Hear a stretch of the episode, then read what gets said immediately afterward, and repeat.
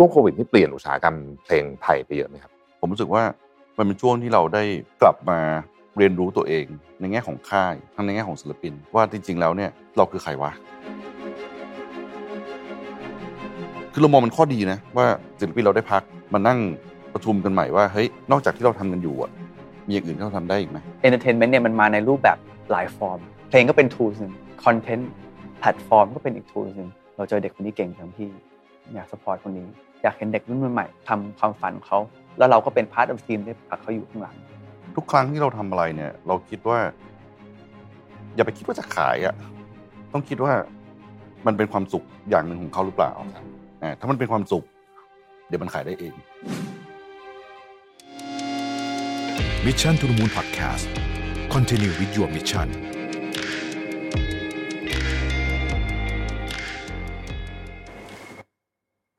สวัสดีครับยินดีต้อนรับเข้าสู่ Mission to the Moon Interview นะครับวันนี้คุณอยู่กับประวิทานอุตสาหะอีกเช่นเคยนะครับ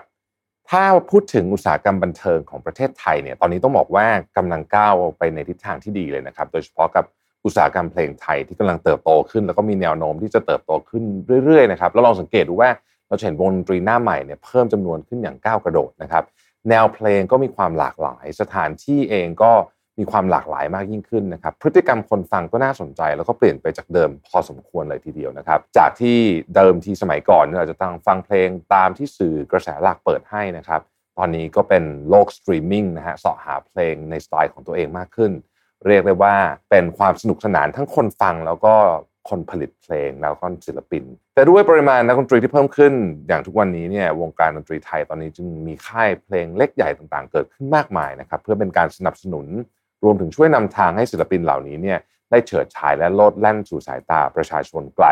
ทั้งในไทยและไประดับโลกด้วยนะครับ ซึ่งก็เป็นเรื่องที่น่ายินดีอย่างมากนะครับ ที่ปีนี้เรามีศิลปินไทยรุ่นใหม่มากมายนะครับที่เป็นที่รู้จักกันบนเวทีระดับโลกนะครับ เรียกได้ว่านำความภาคภูมิใจมาสู่ประเทศจริง ๆ นะครับ แต่แน่นอนว่าศิลปินไทยอีกมากมายนะครับที่มีความสามารถและมีพรสวรรค์เพียงแต่พวกเขากำลังรอพื้นที่และโอกาสนะครับที่จะทำให้พวกเขาได้แสดงความสามารถออกมา ดังนั้นทำให้บริษัทใหม่ล่าสุดอย่าง True Tone นะครับก็อยากจะมีส่วนร่วมในการร่วมผลักดันความสามารถของศิลปินไทย สู่สายตาของโลกมากขึ้นนะครับแล้วก็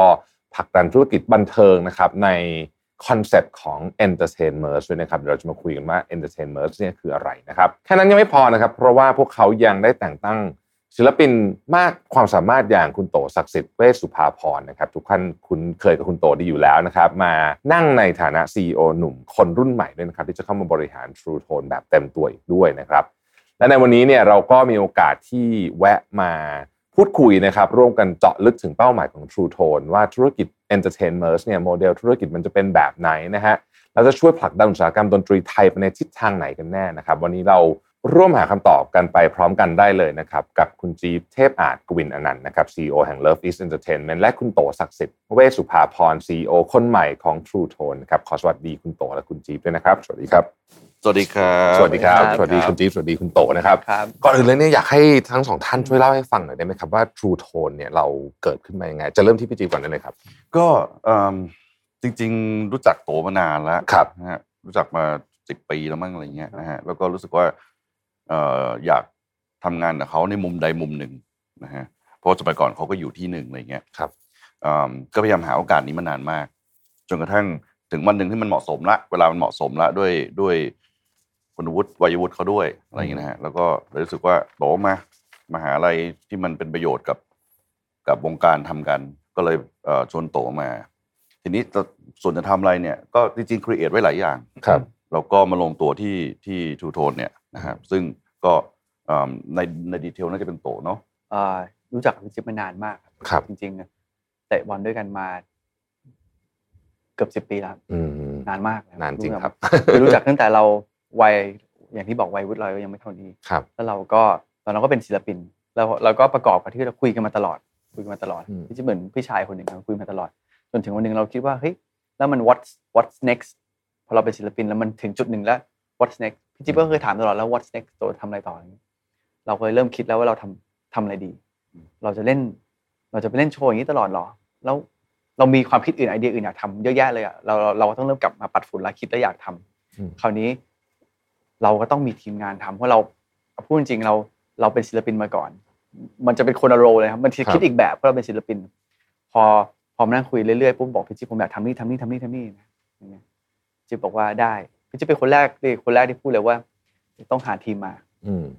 เอาโตเอาเวลา creativity เนี่ยไปทางอื่น หาทีมให้ การเรียนรู้บริหารเนี่ยสิ่งที่ผมเรียนรู้เลสเซนแรกเลยจากพี่จิ๊บคือบอกว่า การบริหารอย่างแรกคือคุณบริหารคุณเนี่ยเป็นคุณต้องรู้ว่าใครทำหน้าที่อะไร แล้วจัดแจงงานให้ถูกอืม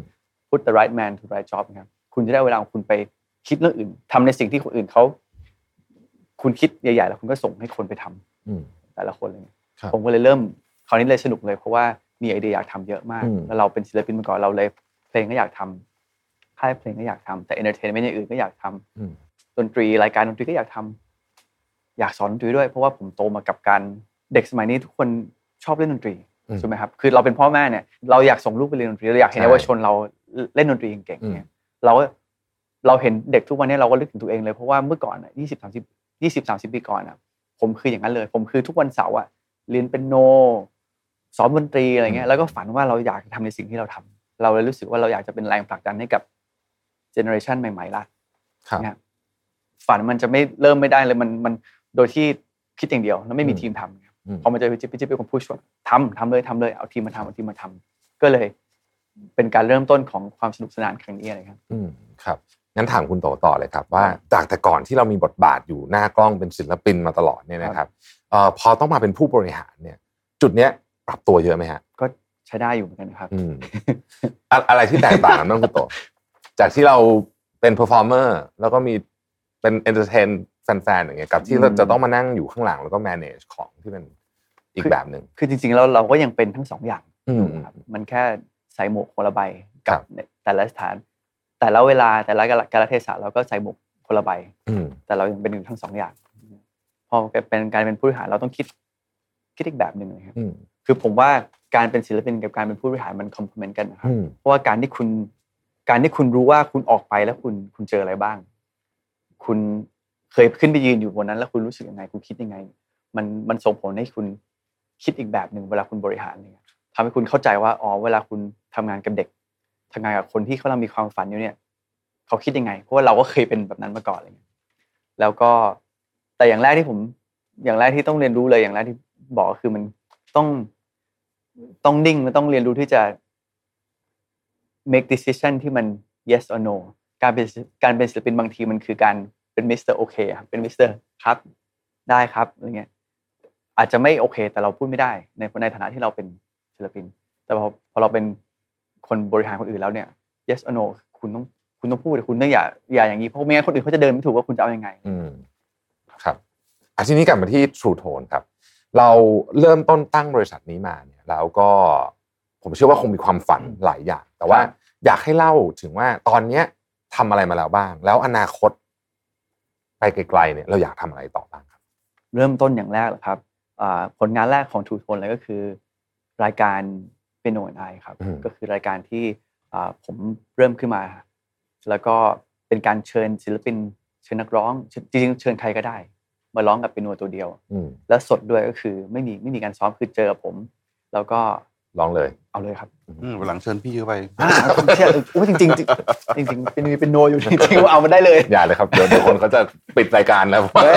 ทุกคนร้องเพลงเสียงได้ผมครับไม่ไหวไม่จริง ๆ แล้วการร้องเพลงมันคือการร้องเพลงให้มีความสุขอย่างอย่างที่บอกเราเออในใน Piano & I เนี่ยเรามีทั้งศิลปิน เรามีดารา เรามีนางเอกมาร้องอืมเรามีผู้ประกาศมาร้องอะไรคือคือ อยากให้มันเป็นรายการที่ที่ที่การรายการที่มันเหมือนกับมาเล่นเปียโนให้ฟังที่บ้านสบายๆครับอ่า ผมมีครีเอทีฟเรื่องอยากจะทำอย่างเงี้ยมานาน แต่ไม่เคยเริ่มสักที อืม จนพี่จิ๊บมาตามเนี่ยว่าเอางั้นเมื่อไหร่สักสักทีสักทีเริ่มเถอะอะไรเงี้ยผมเป็นประเภท ถ้ายังไม่พร้อม ถ้ารู้สึกว่ามันยังไม่แพลนมันยังไม่ประกอบร่างเสร็จผมยังไม่กล้าเริ่มเพราะผมกลัวพลาดอืม แต่พี่จิ๊บจะเป็นสไตล์แบบทำไปก่อนเลยเพราะยังไงเดี๋ยวมันต้องมีอะไรพลาดอยู่แล้วทำไปเลยเริ่มไปก่อนอะไรอืมเงี้ย จนรายการเนี้ยได้เริ่มเป็นรูปเป็นร่างแล้วครับ ตอนนี้ก็ดำเนินมาถึงแบบสิบกว่า EP แล้วแล้วก็ได้รับการตอบรับที่ดีครับ อืม หลังจากนี้อ่า เป็นรายการปีหน้าเราก็จะเป็น content creator ด้วยก็คือจะเป็น music content ก็คือไม่ว่าจะเป็นรายการ Piano & I หรือว่าอืมมีรายการอื่นที่เราทำตามมาครับครับรวมไปถึงรวมไปถึงคอนเสิร์ตที่เราวางไว้ด้วยมคอนเสิร์ตที่เราอยากทำครับ แล้วก็สิ่งอันหนึ่งที่ตั้งเป้าไว้อันหนึ่งก็คือ music camp ที่อยากทำครับที่ผมบอกเลยคือเรามีเรามี passion อยู่กับการเห็นเด็กรุ่นใหม่ๆเราเราอยากจะ เราอยากจะสนับสนุนกลุ่มเด็กเหล่านี้ครับอืมปีหน้าก็จะมีมิวสิกแคมป์ด้วยครับเกี่ยวกับ education มากขึ้นครับอืมผมทราบว่า business- business model ของของ True Tone เนี่ยมีคำว่า entertainment อยู่ด้วยอ่าใช่ไหมครับมันน่าจะเป็นคำว่า entertainment ใน commerce มาบวกกันครับใช่ไหมครับมันเป็นยังไงครับ entertainment ก็มันก็เป็นสองคำมามามามาผสมกันอย่างชัดเจนนะฮะฮะเอิ่มเรามีเรียกว่าอะไรเรียกว่าหัวหอกในการเจาะเข้าไปโดยใช้ entertainment นำอืมครับ แล้วเราแล้วเราก็เชื่อมั่นว่าในแง่ของธุรกิจมันจะตามมา ครับ ถ้าพูดในแง่ของ Two Tone เนี่ยแน่นอนเอ่อเราเปิดไปด้วย Piano & I ครับ ใช่ไหมฮะเรากำลังสร้างฐาน สร้างความเชื่อ สร้างความศรัทธา สร้างภาพที่ชัด แล้วเมื่อถึงเวลาที่เหมาะสมอย่างที่โตบอกเนี่ยเมื่อถึงเวลาที่เหมาะสมเนี่ยแน่นอน เดี๋ยวเรื่อง เดี๋ยวเรื่องพวก commercial พวกอะไรเดี๋ยวมันจะตามมาเองอืมเช่นอะอาจจะจัดคอนเสิร์ตอาจจะจัด นู่นนี่นั่นครับนะฮะหรือว่าจะมีสินค้าทั้งในแง่ของฟิสิกอลหรือว่าในแง่ของของออนไลน์อ่าออกมาเพื่อให้แฟนๆเนี่ย คืออมทุกครั้งที่เราทำอะไรเนี่ย เราคิดว่า อย่าไปคิดว่าจะขายอะ่ะอืมต้องคิดว่ามันเป็นความสุขอย่างหนึ่งของเขาหรือเปล่าครับอ่าถ้ามันเป็นความสุข เดี๋ยวมันขายได้เองอืมนะถ้าจะ commercial จ๋าบางทีมันไม่ตอบอืม โดยเฉพาะยิ่งสิ่งที่โตทำเนี่ยมันเป็นศิลปะชนิดหนึ่งอะครับฉะนั้นเนี่ยเอิ่มสินค้าที่จะออกมาให้ผู้บริโภคเนี่ยมันต้องเป็นมันต้องเป็นศิลปะอืมมากกว่าเป็นมากกว่าเป็นอะไรที่มันที่มัน hard sell มากอืมๆอะไรอย่างเงี้ยคุณจิ๊บครับในฐานะอืมที่อยู่ในวงการมานานมากๆเลยเนี่ยนะฮะก็คุเราณอยู่เห็นนานกว่าผมเยอะเราเห็นการเปลี่ยนแปลงเดี๋ยวเดี๋ยวทั้งสองท่านเล่าให้เราฟังกันได้นะครับว่าการเปลี่ยนแปลงของเพลงนี่เยอะมากจริงๆของเมืองบ้านเราเนี่ยนะฮะทั้งคนฟังเองตัวตัวอุตสาหกรรมเองเนี่ยเอ่อ ตอนนี้เทียบกับสักสิบปีที่แล้วเนี่ยอะไรที่เป็นการเปลี่ยนแปลงที่ใหญ่ที่สุดครับถ้าสิบปีเหรอสิบปีก็ทันซีซีดีทันไหมสิบปีสิบปียังมีเกินซีดียังยังมีครับไปไปปลายแล้วครับอะไปปลายซีดีก็แน่นอนพวก physical พวกนี้ก็หายไปอ่าอ่าก็ดิจิตอลเข้ามาแทนที่หลายๆคนก็จะกังวลว่า พอไอ้พวกนั้นมันหายไปเนี่ยยอดขายยอดอะไรก็จะหายไป จริงๆผมมองว่ามันเป็นการเข้าถึงได้อย่างง่ายขึ้นอืม พอเป็นการเข้าถึงได้อย่างง่ายขึ้นเนี่ยมันทำให้ มันทำให้คือคือถ้าถามนักร้องยุค 80 90 นะเขาจะมีความกังวลเนี่ยครับใช่ไหมว่าแบบสิ่งต่างๆ เหล่านั้นทั้งเทปเลยทั้งซีดีมันหายไปใช่ไหมครับแต่ผมก็มองว่าเฮ้ยเอ่อพอช้อยส์มันมากขึ้นอืมเวลามันหดลงเร็วมากขึ้นที่คุณจะเสพงานต่างๆ ได้เนี่ย นั่นแปลว่ามันทำให้ศิลปินทุกคนเนี่ย หรือว่าวงการเพลงเนี่ย จะต้องพิสูจ ตัวเองมากขึ้นอืมครับนั่นแปลว่า คุณต้องเป็นของจริงมากที่สุดอะอืมคือสมัยก่อนเนี่ยด้วยช้อยส์อาจจะน้อย แล้วก็ด้วยความคลาสสิกของเขาอะนะฮะทำให้สมมติเราไปซื้อเทปหรือซื้อซีดีแผ่นหนึ่งอะโอ้เรานั่งอ่านใช่ไหมใช่นั่งศึกษามันทุกอย่าง เด็กสมัยนี้ไม่อาจจะจำชื่อนักร้องไม่ได้ด้วยตอนบางนี้ทีเป็นปัญหาหลัก ใช่ไหมฮะนี่เป็นปัญหาหลักชนิดหนึ่งอืมคนรู้จักเพลงแต่ไม่รู้ว่าใครร้องฮะไม่เหมือนสมัยก่อน อ่า สมัยก่อนนี่รู้แน่นอนอ่าแต่สมัยเนี้ยเหมือนช้อยส์มันเยอะมากครับ แล้วก็เราเรียกว่าสิบวิเอ่อสิบวิวัดใจคือถ้าสิบวิฟังต่อก็คือต่อไม่ไม่ต่อก็ปิดเลยเดี๋ยวนี้ไม่ถึงห้าด้วยวิด้วยไม่ถึงห้าวิสิบห้าวิไม่ถึงเจ็สิดบวิวิแล้วอะไรมันเงี้ยน้อยลงเรื่อยอ่าน้อยลงเรื่อยฮะๆคือถ้าเปิดมาเออปุ๊บไม่นานเขาสไลด์ทิ้งอืมเพราะผมเพราะฉะนั้นเนี่ยมันมันก็ทำให้ คืออย่างเพลงสมัยก่อนเนี่ยบางทีมันมา มันมาพีคตรงฮุก อ่าใช่ อะไรอย่างเงี้ยถูกไหมฮะ แต่วันเนี้ยตั้งแต่ห้าวิแรกเจ็ดวิแรกเนี่ยๆถูกต้องครับต้องอืมมันต้องเข้าถึงใจเขาแล้วอะครับ ซึ่งมันก็ทำให้เทรนด์ของการทำเพลงเปลี่ยนไปบ้างอืมนะฮะแต่หัวใจของการทำเพลงจริงๆก็ยังผมคิดว่ามันยังมี ยังมีรากเหง้าที่ที่น่าสนใจอยู่ที่ครับที่ยัง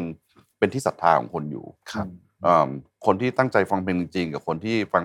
ฟังแบบผ่านอืมๆนะฮะอ่าพอด้วยความที่มันหลากหลายเนี่ย เนื่องจากว่าผมเชื่อว่าวันเนี้ยเอ่อโดยเฉพาะยิ่งหลังโควิด เนี่ย คนปล่อยเพลงทุกวันเนี่ยเยอะเยใช่ไหมเยอะมากครับเยอะมากบางทีวันหนึ่งหลายหลายเพลงด้วยเออบางเพลงเราไม่เคยรู้จักเลยฮะบางเพลงยอดวิว หลายร้อยล้านวิว เราไม่เคยได้ยินเลยด้วยซ้ำใช่อะไรอย่างเงี้ยใช่เอ่อบางเพลงดังมาก ทุกผับร้องหมด แต่ไม่รู้ว่าใครร้อง original อืมก็เป็นปัญหาของศิลปินเหมือนกันอืมอืมทีนี้พอมันมีความเปลี่ยนแปลงตรงเนี้ยเด็กยุคใหม่ ผมเชื่อว่าเด็กยุคใหม่เนี่ยเขาเข้าใจนะครับเขาเข้าใจบริบทของมัน แล้วก็คือเขาอาจจะไม่เข้าใจตอนสมัยก่อนหรอกแต่เข้าใจว่าวันเนี้ยคนต้องการอะไรครับแล้วพอเขาทำงานออกมาเนี่ยเขาไม่ได้ทำงานเฉพาะงานเพลงอืมเขาทำงานอย่างอื่นมาประกอบอืมทำให้คนเนี่ยเข้าไปฟังเข้าไปตามเขาครับเพราะฉะนั้นคนที่ไม่เข้าใจเนี่ยก็จะอยู่ข้างล่างหน่อยอืมตามหลังคนอื่นเยอะหน่อยงั้นทุกคนต้องปรับตัวรวมถึงพวกผู้ใหญ่ด้วยต้องปรับตัวอืมถ้ายังอยากอยู่ในวงการอืมแล้วความสัมพันธ์ระหว่างศิลปินกับค่ายเพลงนะครับคุณพี่คุณจิ๊บมันเปลี่ยนไปไหมครับ ผมว่ามันมองบวกนะอืมมองบวกได้ เพราะว่าเอิ่มค่ายไหนที่ปรับตัวได้ก่อน ค่ายไหนที่เข้าใจบริบทของของสถานการณ์ปีนี้ได้ก่อนครับแปลว่ายุคนี้ได้ก่อน ก็จะทำงานเอ่อ ได้ร่วมกับศิลปินมากขึ้น ตอบโจทย์ศิลปินมากขึ้น ศิลปินเนี่ยบางทีเนี่ยอย่างอย่างโตเป็นศิลปินเนี่ยเขาก็บอกว่าเขาไม่รู้หรอก หน้าที่ก็คือเ e อร์ฟอร์มอืมใช่ไหมฮะเขาห้องอัดเ e อร์ฟอร์มเขาไม่รู้หลังบ้าน ต้องทำอะไรยังไงบ้างอืมหรือต้องตัดสินใจอะไรยังไงบ้างงั้นค่ายเพลงที่ปรับตัวได้เร็วเนี่ย หรือว่าเข้าใจในเข้าใจในในในเอ่อบริบทตรงนี้เนี่ย ผมคิดว่ามันทำงานแล้วเสริมให้ คนที่เป็น frontman เนี่ยอืมได้ไปถึงจุดหมายของเขาได้มากขึ้น มันมีสองทางนะครับเสริม frontman ใช่ไหมเสริมวงต่างๆ ให้ไปถึงจุดหมาย และพาแฟนๆเนี่ยมาเจอที่มิ t ิ n พอยได้อืม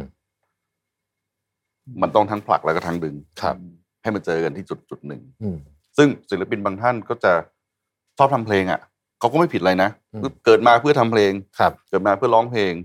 เรื่องอื่นไม่รู้ อืมอะค่ายก็จัดการให้ เรื่องหลังบ้านทั้งหมดเรื่องบทหัวทั้งหมดอืมค่ายเป็นคนจัดการให้ คุณโตแล้วครับ ความสัมพันธ์ของศิลปินกับแฟนเพลง ครับผมเปลี่ยนไปไหมครับสิบปีที่ผ่านมานี้ ผมว่าอืมวงการเพลงเปลี่ยนไปเยอะอืมแล้วก็แล้วก็กำลังจะเปลี่ยนไปเรื่อยๆด้วยครับครับ คือเราหนีไม่พ้นมันเป็นมันเป็นมันเป็นยุคดิจิทัลจะเรียกว่า disrupt ไหมมันก็ก็ในเชิงหนึ่ง disrupt แต่มันอืมคุณทำอะไรไม่ได้เพราะว่าคุณคุณฝืนธรรมชาติไม่ได้เพราะว่ามัน วันหนึ่งที่เราโตมากับการฟังเทปแกะเพลงบนเทป แล้ววันหนึ่งมีซีดีมาคุณไม่ต้องกดหาเพลงแล้ว คุณก็กดเป็นแท็กๆได้เราก็ดีใจกันแย่แล้ว วันหนึ่งที่เรามีเขาเรียกว่าอะไรยุคยุค MD ที่เป็น Walkman ขึ้นมานะครับยุคที่เป็น USB ขึ้นมาก็รู้สึกว่าเฮ้ยดีขึ้นละอืมตอนนี้แทบจะไม่มีไม่พกแล้วเพราะเดี๋ยวนี้ทุกอย่างเป็นสตรีมมิ่งหมด มันก็เราก็ต้องไปตามไปตามโลกอืมอะไรครับ ซึ่งหนีหนีไม่พ้นอ่าข้อผมว่า ตอนที่ผมออกอัลบั้มแรกอะเป็นเป็นเทปตอนผมออกอัลบั้มแรกตอนเทปเลยครับยังเป็นเทปอยู่เลยใช่ไหมครับสองตอนพันนั้นสองพันเจ็ดครับรักเธออ่าตอนนั้นยังเป็นเทปอยู่สองพันเจ็ดนี่ก็น่าจะช่วงปลายๆของเทปแล้วไหมฮะปลายปลายๆนะตอนนั้นนะครับอย่างอย่างที่ผมเล่าก็คือ 2007 เนี่ยเป็นชุดรักเธอเป็นชุดที่เทปกับซีดีตอนนั้น ตอนนั้นตอนนั้นยอดขายแบบนั่นเลยอืมผ่านไป 2009 2 ปีเองนะครับอีกออกออกอีกชุดหนึ่งนะครับมีซิงเกิลฮิตเหมือนกัน แต่ยอดขายทุกอย่างตกลงมาเกิน 50 เปอร์เซ็นต์ลงมาเหลือนิดเดียวเองครับกลายและทุกอย่างมันไปอยู่ที่ สมัยก่อนเราจะเรียกว่า calling melody อ่าโทรเข้ามือถืออะไรเงี้ยสมัยก่อนยังไม่เป็นลิงโทรเลยคือโทรเข้ามือถือหรืออะไรต้องต้องใช้บริการเขาอยู่อ่าโหลดเพลงทางโทรศัพท์อยู่อ่าเลยครับมันเปลี่ยนมาเรื่อยๆจนถึงทุกวันนี้เนี่ยอืมสิ่งหนึ่งที่ผมว่าสิ่งหนึ่งอย่างแรกเลยศิลปิน ต้องปรับตัวตามเมื่อกี้เห็นคือเห็นด้วยกับพี่จิ๊บที่บอกเลยคือ ข้อดีนะครับ ข้อดีมันคือ โลกอะเปิดกว้างให้กับทุกๆคน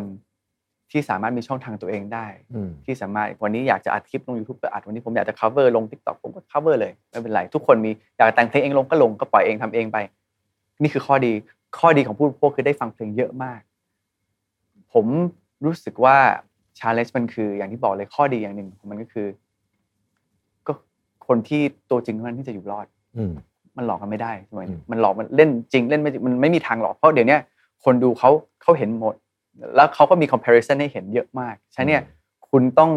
คุณต้องรันเป็นเป็นเขาเรียกคุณต้องรันเป็น top wolf of the pack ตลอดเวลา คุณต้องอยู่ในระดับต้นๆต้องต้องต้องต้องแข็งแกร่งอะครับ only the strong will survive ก็คือออ่าเล่นโชว์ก็เพราะว่าเขามีตัวเลือกให้เยอะมากใช่คุณคุณต้องเล่นได้หลอกไม่ได้แล้ว มันอืมมาถึงหลอกทำท่าเขาเขารู้หมดฉะนั้นเนี่ยอ่าข้อดีคือเราจะได้มันก็จะสกรีนในระดับชั้นหนึ่งแล้วว่าตัวจริงต้องมีของจริงๆถึงจะอยู่ได้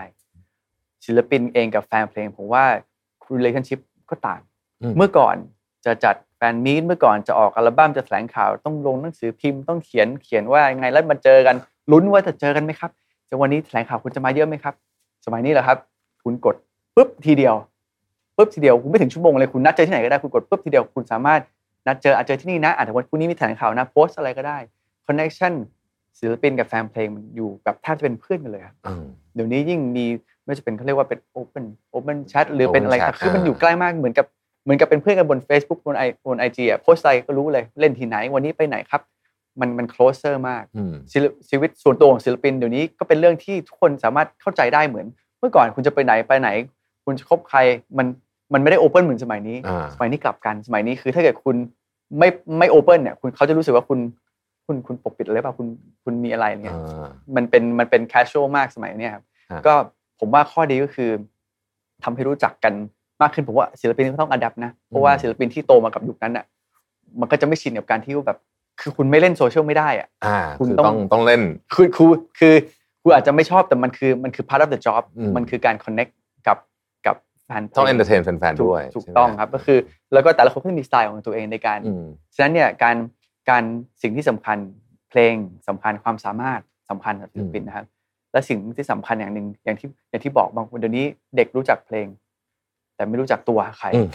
เขาชอบเพลงคุณเพลงนี้ มันไม่ได้แปลว่าคุณออกเพลงหน้ามา เขาจะตามคุณเหมือนเดิมนะ ไม่เหมือนเมื่อก่อนที่ถ้าเกิดชอบคนนี้โอ้โหอัลบั้มซื้ออัลบั้มไปคอนเสิร์ตก็ไปอืมสมัยนี้เขาจะดูเป็นเป็นเพลงฉะนั้นเนี่ย challenge ของคุณมันก็คือ มันต้องมีคุณต้องมีคอนเทนต์ของตัวคุณเอง และอืมภาพคุณต้องชัดมาก แล้วสมัยนี้คือคุณต้องปักธงให้ชัดเลยว่า คุณคือกลุ่มไหน มันไม่มีคำผมว่าสมัยนี้มันมีคำว่า เมื่อก่อนเราถ้าเป็นยุคเราเราจะเรียกคำว่าโอ้โหแมสมากเลยครับเพลงแมสมากเลยครับ สมัยนี้ไม่มีคำว่าแมสสมัยนี้มันคือคุณเลือกดินแดนไปเลยอืมปักธงเลยว่าเนี่ยกลุ่มเนี้ยกลุ่มคุณนะ คุณอาจจะไป cross กับอีกกลุ่มหนึ่งอาจจะมี gray gray area ที่คุณสามารถไปยืนอยู่ตรงนั้นได้บ้าง แต่คุณอืมต้องมีอย่างแรกคือคุณคุณต้องมีธงปักก่อนว่าเนี่ย เนี่ยคือดินแดนของฉันฉันแข็งแรงตรงนี้ฉะนั้นเนี่ย ผมว่าเพลงสำคัญนอกจากนั้นคอนเทนต์ก็สำคัญครับคนต้องคนคนต้องรู้จักคุณต้องอืมไปพร้อมๆกับเพลงครับ ผมว่านี่คือ นี่คือสาเหตุที่ผมคิดว่าการที่มีค่ายเพลงและและศิลปินทำงานร่วมกันอะ นี่มันคือข้อได้ข้อได้เปรียบนะ เพราะว่าศิลปินคนเดียว คุณคิดว่าคนเรามีเวลา 24 ชั่วโมงแล้วการเป็นศิลปิน คุณต้องไปทัวร์คุณต้องเล่นคุณต้องร้อง มันต้องมีคนทำหลังบ้านให้คุณนะอืมโอเคแน่นอนคุณอาจจะอยากทำอยากทำเองก็ได้ แต่แบบการที่มีคนที่เขาทำอยู่แล้วที่เขา specialist อยู่แล้วว่า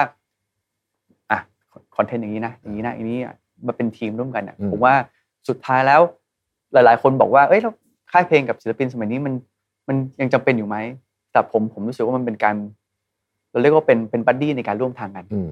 ไม่ได้แปลว่ามันไม่ใช่ว่าคุณไม่ใช่ว่าคุณ get on my bus แล้วผมจะไปไหน ผมจะขับไปไหน ผมไม่บอกคุณนะ คุณ you have to follow me นะอืมไม่ใช่ มันไม่เหมือนไม่เหมือนเมื่อก่อน สมัยนี้คือ buddy กันนะ คุยกัน อยากทำไร เฮ้ยขับพาขับไปนะ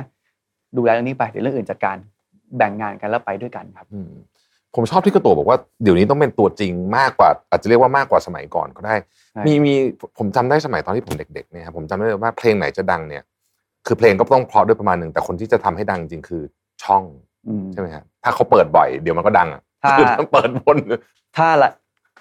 คือถ้าวิทยุเขาอัดเปิดอะใช่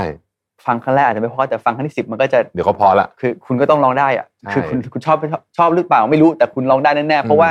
เรามีตัวเลือกอยู่ เรดิโอก็มีไม่กี่ช่องไม่รายกี่การช่องเพลงก็มีช่อง รู้ว่าเราใช่รู้แล้วหกโมงเย็นมาแล้วถ้าเกิดหกโมงเย็นเขาเปิด MV ตัวนี้ไปทุกๆวันเจ็ดวันนะแล้วคุณจะหนีไปไหนแล้วเพราะว่าคุณก็ต้องคุณก็ต้องดูอะไรเงี้ยอืม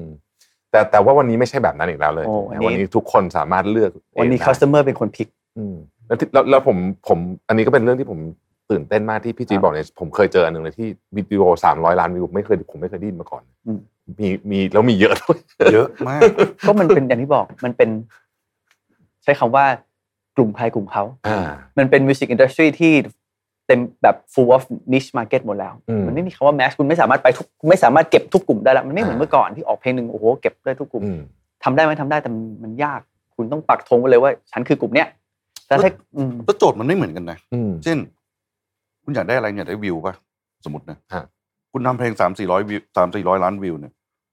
คุณอยากจะ success ตรงยอดวิวนะอืมแต่คุณอาจจะไม่มีงานจ้างเลยนะทำไมครับโทษเช่น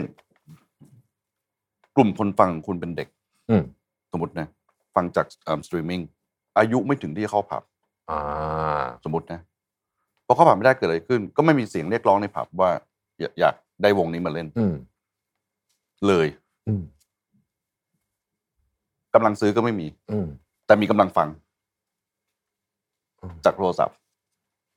น่าสนใจน่านึกสออนกไหมใจเพราะฉะนั้น่านสนใจผมศึกษามาเยอะว่า พวกเนี้ยสามสี่ร้อยล้านวิวห้าร้อยล้านวิวเนี่ยอืมไม่มีงานจ้าง แต่เขาอาจจะพอใจนะเขาไม่ได้ผิดนะอืมพอใจที่ฉันมียอดวิวอย่างเงี้ยแล้วคนรู้จักฉันในฐานะที่เป็นอ่า creator เป็นเป็น musician ที่อยู่ตรงนั้นอืมฉันไม่ได้อยากจะไปงานจ้างมันมี ส่วนยอดวิวแบบหลักหลักล้านอะสิบล้านห้าล้านงานจ้างเยอะๆเต็มเลยอืมเพราะเขา aim ไปทางนั้นอืมเขาจะโซเชียลเยอะ อายุถึง ทำเพลงแล้วในผับเล่นได้ คือเพลงเพลงมันก็มีผลว่าคุณอยากอ่าคุณอยากจะขาย channel ไหนอืมอย่างสมมติศิลปินที่มาหาเราใหม่ ๆ นะฮะ เป็นคำถาม basic เลยว่า คุณอยากขายตัวเองใน channel ไหน อยากขายงานผับ อยากขายอีเวนต์ อยากเป็นพรีเซนเตอร์ อยากอยากอะไร เพราะว่ามันจะ lead เพลงไปด้วย อืมอืมอืมอืม นะฮะก็อืมหลายๆคนก็ก็ก็ก็จะไม่ค่อย get เรื่องนี้อืมสำหรับน้องๆที่ทำเพลงอยู่เนี่ยที่เขา happy กับสามสี่ร้อยล้านวิวตรงนั้นเนี่ยผม happy ด้วยอืมอืมแล้วก็เข้าใจปัญหาเขาด้วยว่าทำไมเขาถึงไม่มีงานจ้าง ซึ่งก็ ก็เลือกก็เป็นสิทธิ์ของเขา ซึ่งเขาก็ happy ตรงนั้นอยู่อะไรอย่างเงี้ยครับ ในอนาคตนี่เราจะเห็น Love Is กับ True Tone มาร่วมงานกัน collaboration กันมีบ้างไหมฮะ ที่คิดคิดไว้ ผมผมมั่นใจว่าจะเป็นอย่างนั้น อืมผมมั่นใจว่าจะเป็นอย่างนั้น ครับ เพราะว่ามันก็ด้วยความใกล้ชิดอะเนาะแล้วก็อืมทูโทนก็ต่างคนต่างใช้บริการซึ่งกันและกันได้ง่ายขึ้นครับ แล้วก็อืมเขาเองเขาก็มีโจทย์ Love Is ก็มีโจทย์อืมแต่โจทย์บางอย่างมัน cross กันได้อืมซึ่งเราเห็นว่ามันเป็นประโยชน์กับผู้ฟัง เมื่อไหร่ที่มันมีประโยชน์กับผู้ฟังเนี่ยมันทำงานร่วมกันได้เสมอ อยากถามคุณจิมนิดนึงว่าช่วงโควิดที่ผ่านมาเนี่ยครับเราจบโควิดมาตอนนี้แล้วเนี่ยตอนที่เราจัดงานกันได้แล้วเนี่ยช่วงโควิดนี่เปลี่ยนอุตสาหกรรมเพลงไทยไปเยอะไหมครับสำหรับเรานะฮะสำหรับเรานะ ผมรู้สึกว่ามันเป็นช่วงที่เราได้เอิ่มกลับมาได้กลับมา เรียนรู้ตัวเองอืมทั้งในแง่ของค่าย ทั้งในแง่ของศิลปินครับ ว่าจริงๆแล้วเนี่ย เราคือใครวะอืม เราอยู่ตรงไหนวะ เราเรากำลังทำอะไรอยู่วะสองปีที่มันหายไปเนี่ย ผมคิดว่าถ้าคนที่คิดเป็น positive ไปเยอะนะ ก็จะแบบเอิ่มโอเค ที่ผ่านมาเราผิดพลาดตรงไหน อนาคตเราจะทำยังไง เรามีช่วงเนี้ยที่ทำงานอืมในเมื่อเราออกไปเ e อร์ฟอร์มไม่ได้อืมแต่เราสามารถทำงานเก็บเป็นสต็อกได้ ที่ค่ายเราเก็บเป็นสต็อกเยอะมากสต็อกหลวมๆต้องบอกนี้ สต็อกหลวมๆแปลว่าอะไรแปลว่า สมมติเพลงเนี่ยอาจจะขึ้นเป็นโครง ขึ้นเป็นเนื้อร้องนิดหน่อย ยังไม่ได้อัดจริงทำไมต้องเป็นหลวมๆเพลงเดี๋ยวนี้เปลี่ยนเร็วมากฮะเปลี่ยนเร็วมาก สมัยก่อน เราฟังเพลงหนึ่งอยู่ได้เป็นหลายสิบปีอืมใช่ไหมเพลงอยู่นี้บางทีเดือนหน้าเทรนด์เปลี่ยนละดนตรีแบบเนี้ยโคตรไม่เอาละอืมเพราะฉะนั้นเราทำเป็นโครงหลวมๆแล้วพอที่วันที่เราจะปล่อยจริงเนี่ยอะ ขยับให้มันเข้ากับสถานการณ์ณวันนั้น ครับงั้นช่วงโควิด เนี่ยทำให้เราเรียนรู้ว่า คือเรามองมันข้อดีนะ ว่าอืมศิลปินเราได้พัก ทีมงานเราได้มานั่งประชุมกันใหม่ว่าเฮ้ยนอกจากที่เราทำกันอยู่อะ มีอย่างอื่นที่เราทำได้อีกไหมอืมใช่ไหมมีแง่อื่นที่เราขายได้ไหมอีกไหมอ้าวเราไม่เคยขายเรื่อง เรื่องสตรีมเออเรื่องอะไรอะ perform แบบไลฟ์อืมมาก่อนเลยนั่น มันก็ได้นี่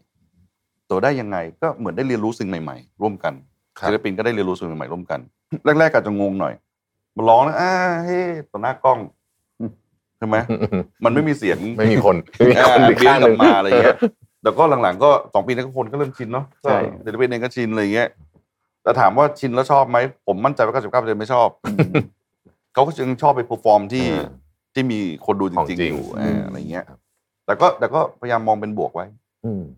แล้วอนาคตเทคโนโลยีใหม่ๆมาอีกหน่อยจะมี Metaverse มีนู่นมีนี่เนี่ยคิดว่ามันจะเข้ามาเปลี่ยนแปลงวงการเพลงไหมครับผมว่าส่วนหนึ่งอืมแต่ครับคงไม่ทั้งหมดอืมเมตาเวิร์สเนี่ยแน่นอนเด็ก ๆ รุ่นใหม่ก็มีความสนใจครับ แต่ว่า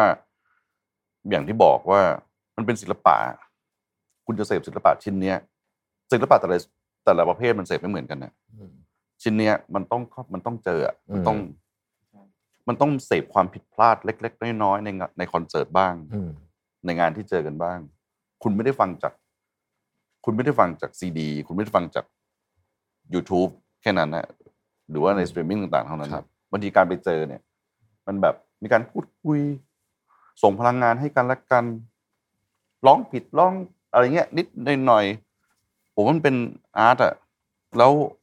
ในโลกนั้นเนี่ยมันไม่ค่อยมี อืม ผมคิดว่าคนยังรักที่จะเสพตรงนี้อยู่ครับคำถามนี้เป็นคำถามจากแฟนๆที่รู้ว่าเราจะมาคุยวันนี้ก็เลยอยากถามคำถามนี้กับทั้งสองท่านเลยว่า ทั้งสองท่านเนี่ย เพลงที่ชอบมากที่สุดเนี่ย เป็นเพลงตอนที่คือเปลี่ยนไปเรื่อยๆ หรือมันฟิกซ์อยู่กับเวลาช่วงหนึ่งอายุช่วงหนึ่งของเรา เช่นตอนเรากำลังวัยรุ่นแล้วเราก็ชอบวงเนี้ยเราก็ปัจจุบันนี้ถามว่าเพลงไหนเพราะที่สุดเนี่ย ให้คุณคุณจี๊บตอบเนี่ยมันเป็นช่วงเวลาแล้วหรือว่ามันเปลี่ยนไปเรื่อยๆ ผมไม่ใช้คำว่าเปลี่ยนผมคิดว่าเพิ่มขึ้นเรื่อยอ่าๆเช่น เมื่อตอนผมอายุสิบกว่า ผมชอบวงนี้ใช่ไหมอืมวันนี้ผมไม่ได้เลิกชอบเขาอะค่ะผมก็ยังฟังเขาอยู่กลับไปอืมฟังเขาบ้าง แต่ผมชอบมากขึ้นอืมอะมีวงนี้เข้ามามีเพลงนี้เข้ามา อาจจะไม่ใช่ทั้งวง อาจจะไม่ใช่เพลงทั้งอัลบั้มของเขาอืมของวงนี้ผมจะชอบของเขาเพลงนี้ อืมผมว่าผมผมเพิ่มสต็อกให้ตัวเองมากกว่า ครับ ผมยังไม่เคยเลิกรัก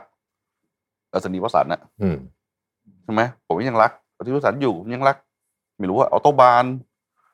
รุ่นนั้นอย่างนั้นอยู่แตอนนี้ ผมก็ได้ฟังใครอะอืมซาร่าวงมีนนนทนนท์ผมก็รักเพลงพวกนี้ได้อืมใช่ไหมมันมันเป็นความสุขในชีวิตของแต่ละวัยอะไรอย่างเงี้ยอืมแล้วผมคิดว่า ผมคิดว่าคนอายุอย่างเราเรามันจะได้เปรียบมันว่าเรามีสต็อกของเก่าอยู่ รุ่นผมก็ตามมาแล้วคุณโตแล้วคุณโตว่ายังไงคุณโตยังมีวงที่แบบชอบที่สุดอยู่สมัยยังเป็นวงเดิมโดนหรือไหมหรือว่าเอ๊ะก็เปลี่ยนไปตามวัยของเรา ผมชอบที่พี่จิ๊บบอกว่ามันมันไม่ได้เปลี่ยนนะมันเพิ่มอ่าเพิ่มสต็อกสำหรับผมในในมุมของศิลปินคนทำเพลงคนแต่งเพลงเนี่ยฮะผมรู้สึกว่า สิ่งที่ทำให้ดนตรีพิเศษ สิ่งที่ทำให้เพลงพิเศษเนี่ยมันก็คือ มนุษย์เรามีไม่กี่วิธีในการ เก็บความทรงจำไว้อืมเมื่อก่อนเราเขียนไดอารี่อ่าบางคนถ่ายรูปเพราะผมอยากถ่ายวันเนี้ยผมอยากเก็บไว้ว่าเพราะว่าโมเมนต์นี้มันไม่กลับมาละผมเก็บผมถ่ายรูปสมัยนี้อาจจะโพสเฟซบุ๊กเพื่อดูว่าอ๋อโอเค ว่าแบบวันนั้นรู้สึกนี้ แต่ผมอะคือเพลง เพลง เพลงที่เราฟัง เพลงที่เราแต่ง ในเพลงทุกเพลงเราจะเราอาจจะซ่อนบางเหตุการณ์ไว้ ในเพลงบางเพลงเราอาจจะซ่อนคนไว้ อืมอืม อืมอย่ามาพูดอย่างนี้สิอืมพูดต่อดีๆนะครับแต่คือวัยลงวัยเรียนเพื่อนๆนะครับแต่หลายๆหลายหลาย ๆ เพลงที่เราได้ยินเนี่ยมันผมซ่อนเหตุการณ์ไว้อืมเราฟังเหตุการณ์ฉันเนี่ยมันมันอินกับช่วงช่วงเวลานั้น ทุกวันเนี้ยได้ยินเพลง RS อะผมก็ยังนึกถึงตัวเองตอนเด็กอยู่ที่อยากจะเป็นบาแบนด์ชอบมากฟัง RS ชอบมากทำผมแบบไฮไลท์สีทองตามๆเพราะว่าชอบมาก ก็ยังชอบฟังอืม แล้ววันนี้นึกถึงก็ยังยิ้มอยู่เลยหัวเราะอยู่แล้วว่าเออเราเราโตมากับยุคเขาอะไรเงี้ยทุกวันนี้ยังทุกวันนี้โตมายังจำฟีลลิ่งของของตอนที่เราแต่งเพลงรักเธอครั้งแรกได้อืมตอนทำรักเธอไม่ได้คิดว่ามันจะประสบความสำเร็จอะไรเลย คือทางค่ายก็บอกว่าโตต้องมีอัลบั้มแล้วนะ เพราะว่าเพื่อนๆ B5 สี่คนก็ออกอัลบั้มไปหมดแล้วโตควรต้องมีเพลง ผมก็แบบอะครับครับก็ทำไปก็คิดว่าแบบ ก็ก็เออก็ทำไปแหละครับ แล้วปรากฏพอเพลงแรกเธอประสบความสำเร็จปุ๊บ จำได้เลยว่าปล่อยไปแล้วมันประสบความสำเร็จมันขึ้นอันดับหนึ่งแบบเดือนหนึ่งมันขึ้นอย่างเงี้ยในใจยังคิดว่าตัวเองแล้วอยู่ยังคิดตัวเองอยู่เลยว่าโอ้ซวยแล้วแน่เลยเพราะว่าเราต้องมาเป็นนักร้องเบื้องหน้าอะไรใช่ไหมเพราะเมื่อก่อนเรานั่งเล่นเปียโนอะเราต้องออกมาพูดเราต้องอ่านมา entertain เราซึ่งเราทำไม่เป็น สวัสดีครับทุกคนครับ ไม่เป็นคือโตมากับการเล่นเปียโนอะไรเงี้ยผมก็ยังซ่อนเพลงเหล่านี้ ทุกครั้งได้ยินก็จะนึกถึงวันนั้นอยู่มาถึงเดินทางมาถึงวันเนี้ยกลับไปร้องรักเธอมันก็ไม่เหมือนเดิม เพราะว่าอืมเราผ่าน อะไรในชีวิตมามากขึ้น กลับไปกลับไปฟังเพลงเก่าๆของตัวเอง หรือว่าเพลงยุคที่เราเพิ่งเริ่มทำอะเราเข้าใจความรักแบบนั้น เราเราก็วันนี้กลับไปฟังก็เข้าใจอีกแบบอืมร้องอีกแบบอืมอะไรเงี้ยแล้วก็กลับไปฟังแต่สิ่งที่ไม่เปลี่ยนคือฟังเพลงตอนเด็กๆอะยังนึกถึงแล้วชอบกลับไปฟังเพราะว่ามันมันรีมายตัวเองว่าอ๋อตอนนั้นเราแบบอยู่ในอยู่ในโรงเรียนมันคิดมันฟังแต่เพลงอย่างนี้นะ มันเป็นคือมันอย่างที่บอกมันมันมันมีไหม bring back กลับไปฟัง memories อะเพลงเดิมๆมั้างไหมมีครับเพ ราะว่าผมว่าผมว่าเพลงมันดึงเรากลับไปที่เมมโมรีใช่ณวันนั้นใช่ที่เหตุการณ์เกิดขึ้น แล้วผมว่านี่คือเสน่ห์ของดนตรีอืมเลยครับมันไม่มีอะไรที่แบบดึงเรากลับไปได้ขนาดเพลงนะคือคุณดูรูปก็อาจจะรู้สึกนะแต่ถ้าเกิดคุณคุณลองฟังเพลงแล้วคุณนึกดีๆดีว่าคุณได้ยินเพลงนี้ตอนนั้นคุณทำอะไรอยู่อะอืมโอ้โหมันมันเป็นเหตุการณ์มันเป็นความรู้สึกเลยนะ มันกลับมาหมดอะมันเล่าไม่ได้บางอย่างมันเล่าไม่ได้ใช่อ๋อ โอเคโอเคหยอกหยอกหยอกมันมันมันเล่าได้แต่มันมันมันรู้สึกมันจำความรู้สึกนั้นได้อะไรเงี้ยใช่อืมใช่ผมผมชอบที่คุณโตว่าซ่อนคนไว้ในเพลงเนี่ยฮะนี่น่าจะเป็นอืมแต่ไม่ใช่ไม่ไม่ใช่ได้แหมพี่จิ๊บเลยพูดให้ผมดูไม่ดีเลยนะคือมันไม่ได้แปลว่ามันจะเป็นเรื่องนั้นอย่างเดียวนะมันไม่ได้มันมันมันอาจจะเป็นเรื่องความรู้สึกเพื่อนก็ได้เพื่อนความคิดถึงอะอืมคุณเข้าใจความคิดถึงเมื่อสิบปีก่อนยังไงวันเนี้ยวันนี้ที่คุณผ่านการ สูญเสียมาในชีวิตอืมความคิดถึงในชีวิตของคุณอะ มันไม่เหมือนเดิม คุณกลับไปฟังเพลงเดิมนะมันคิดถึงเหมือนกันแต่มันจะเข้าใจว่าแบบอืมมันเด็ก ๆ เราไม่เข้าใจว่าแบบทำไมคนนี้ทำไมเวลาคนอายุเยอะขึ้นแล้วเขาร้องเพลงอะไรได้อินมากขึ้น เราไม่เข้าใจเรารู้สึกว่าอ๋อก็เขาก็ก็คงเป็นอย่างนั้นมั้งอะไรเงี้ย แต่พอคุณผ่านเองอะ คุณจะเข้าใจเลยเพราะว่าคุณตีความเพลงเหล่านี้มันไม่เหมือนเดิมแล้วเพราะว่าสิ่งที่คุณเจอในชีวิตจริงครับสุดท้ายครับเอ่ออยากให้ทั้งคุณโตแล้วก็คุณจีนเนี่ย เล่าให้เราฟังหน่อยว่า True Tone กับ Love East เนี่ยนะครับอยากจะทำอะไรต่อให้กับวงการเพลงไทยบ้างครับ เชิญคุณจีนก่อนเลยครับ ก็ทูโทนเขาก็มีแนวทางของเขา Love is อืมมีแนวทาง Love is มีบางอย่างที่อาจจะ cross กันได้เนี่ยครับแน่นอนก็เป็นการส่งเสริมให้ทั้งเอ่อตัวศิลปิน ไม่ว่าจะเป็นศิลปินที่อยู่กับ Love is หรือว่าในเครือหรือกระทั่งศิลปินที่อยู่ข้างนอกอืมได้มาจอยได้มาสร้างสรรค์ ผลงานบางอย่างที่นอกกรอบเขาบ้างนะฮะอืมโดยใช้โดยใช้ทูโทนเนี่ยเป็นหลักอืมเอ่อเวลาโตเชิญใครมา ผมรู้สึกว่า ผมยังไม่เห็นใครปฏิเสธเลย เพราะว่าด้วยชื่อชั้นของเขาด้วยด้วยฝีมือของเขาด้วยวิธีคิดของเขาเนี่ย ผมคิดว่าคนอยากมาทำงานด้วย คนอยากมา คือคนที่ทำงานศิลปะด้วยกันเนี่ยใช่ไหมเหมือนเหมือนโอ้โห จะมีโอกาสได้วาดรูปกับปิกัสโซ อย่างเงี้ย มา ช่วยกันแจมคนละสีสองสีอะไรเงี้ยเวลาผมก็ซิบโตไม่ไม่จำเป็นต้องเป็นคนในค่ายอย่างเดียวด้วยนะบางทีผมนึกถึงใครขึ้นมาอะไรเงี้ยบอกให้เสียงคนนี้น่าจะเข้ากับเปียโนของโต๋นะ แต่ว่าไปไปบิดเอานะ เวอร์ชั่นไหนอะไรก็แล้วแต่อะไรเงี้ยด้วยเลิฟ is มีฐานตรงนี้อยู่แล้ว มีฐานของศิลปิน มีฐานของการทำเพลงอยู่แล้ว ผมคิดว่าผมคิดว่าทุกคนเอานำสิ่งที่ LOVEiS มีเนี่ย ไปใช้ได้อีกเยอะนะฮะ ส่วนดูโทนจะไปทำอะไรที่มันแตกแขนงมากกว่านี้เนี่ยอันนี้ก็เป็นสิทธิ์ของโต๋เขาละที่โต๋คือต้องลีดทุกคนไป แต่หน้าที่หลักๆของเราเนี่ยผมเชื่อว่าพัฒนาให้วงการเนี่ยมันมีอะไรมากขึ้น มีช้อยส์มากขึ้น มีตัวเลือกมีสีสันมากขึ้นตัววงการมันดีอยู่แล้วนะนะฮะอืมเพียงแต่ว่าเราเพิ่มมุมนี้เพิ่มเงานั้น ให้ภาพนี้มันออกมาสมบูรณ์มากขึ้น ผมคิดว่าสิ่งที่ลีดอย่างแรกเลยคือความสุขอย่างแรกเลย ผมชอบคำว่า entertainment นะครับ หลายๆ คนบอกว่าเฮ้ยเพื่อนมาบอกว่าคนที่โต๋แล้วเปิดค่ายเพลงบอกเราไม่ใช่ค่ายเพลง ค่ายเพลงมันคือ just one entertainment เนี่ยมันมาในรูปแบบหลายฟอร์ม มันไม่ต้องเป็นต้องเป็นเพลงอย่างเดียว เพลงก็เป็น tool หนึ่ง content แพลตฟอร์มก็เป็นอีก tool หนึ่งคอนเสิร์ตก็ tool หนึ่ง music edutainment มันก็เป็นอีกฟอร์มหนึ่งเลยฉะนั้นเนี่ยอ่าอย่างแรกเลยแต่ ทุกอย่างรวมกันเนี่ยมันคือใช้ความ lead ก็คือความสุข ผมรู้สึกว่าความสุขของเราที่แชร์กัน แล้วก็มันเป็น inspiration ในการใช้ชีวิตในทุกๆวันเนี่ยก็คือเวลาเจอกันแล้วก็รู้สึกว่าเราเจอเด็กคนนี้เก่งจังพี่อยาก support คนนี้ อายุสิบห้าเองอะผมอยากผลักเขาให้ไป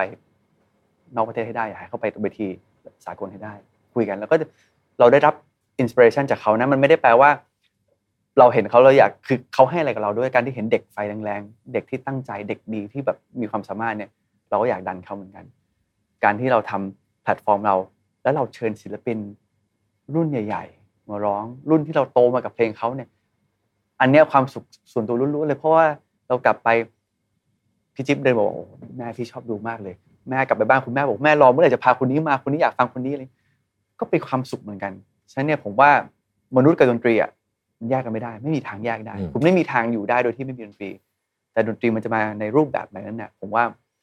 มันมาในหลายรูปแบบ แต่สิ่งที่อย่างแรกเลยคือมันคือความสุขฉะนั้นเนี่ยเราเราเราใช้ความสุขนำเป็นชูโทนครับ แล้วเราก็อ่า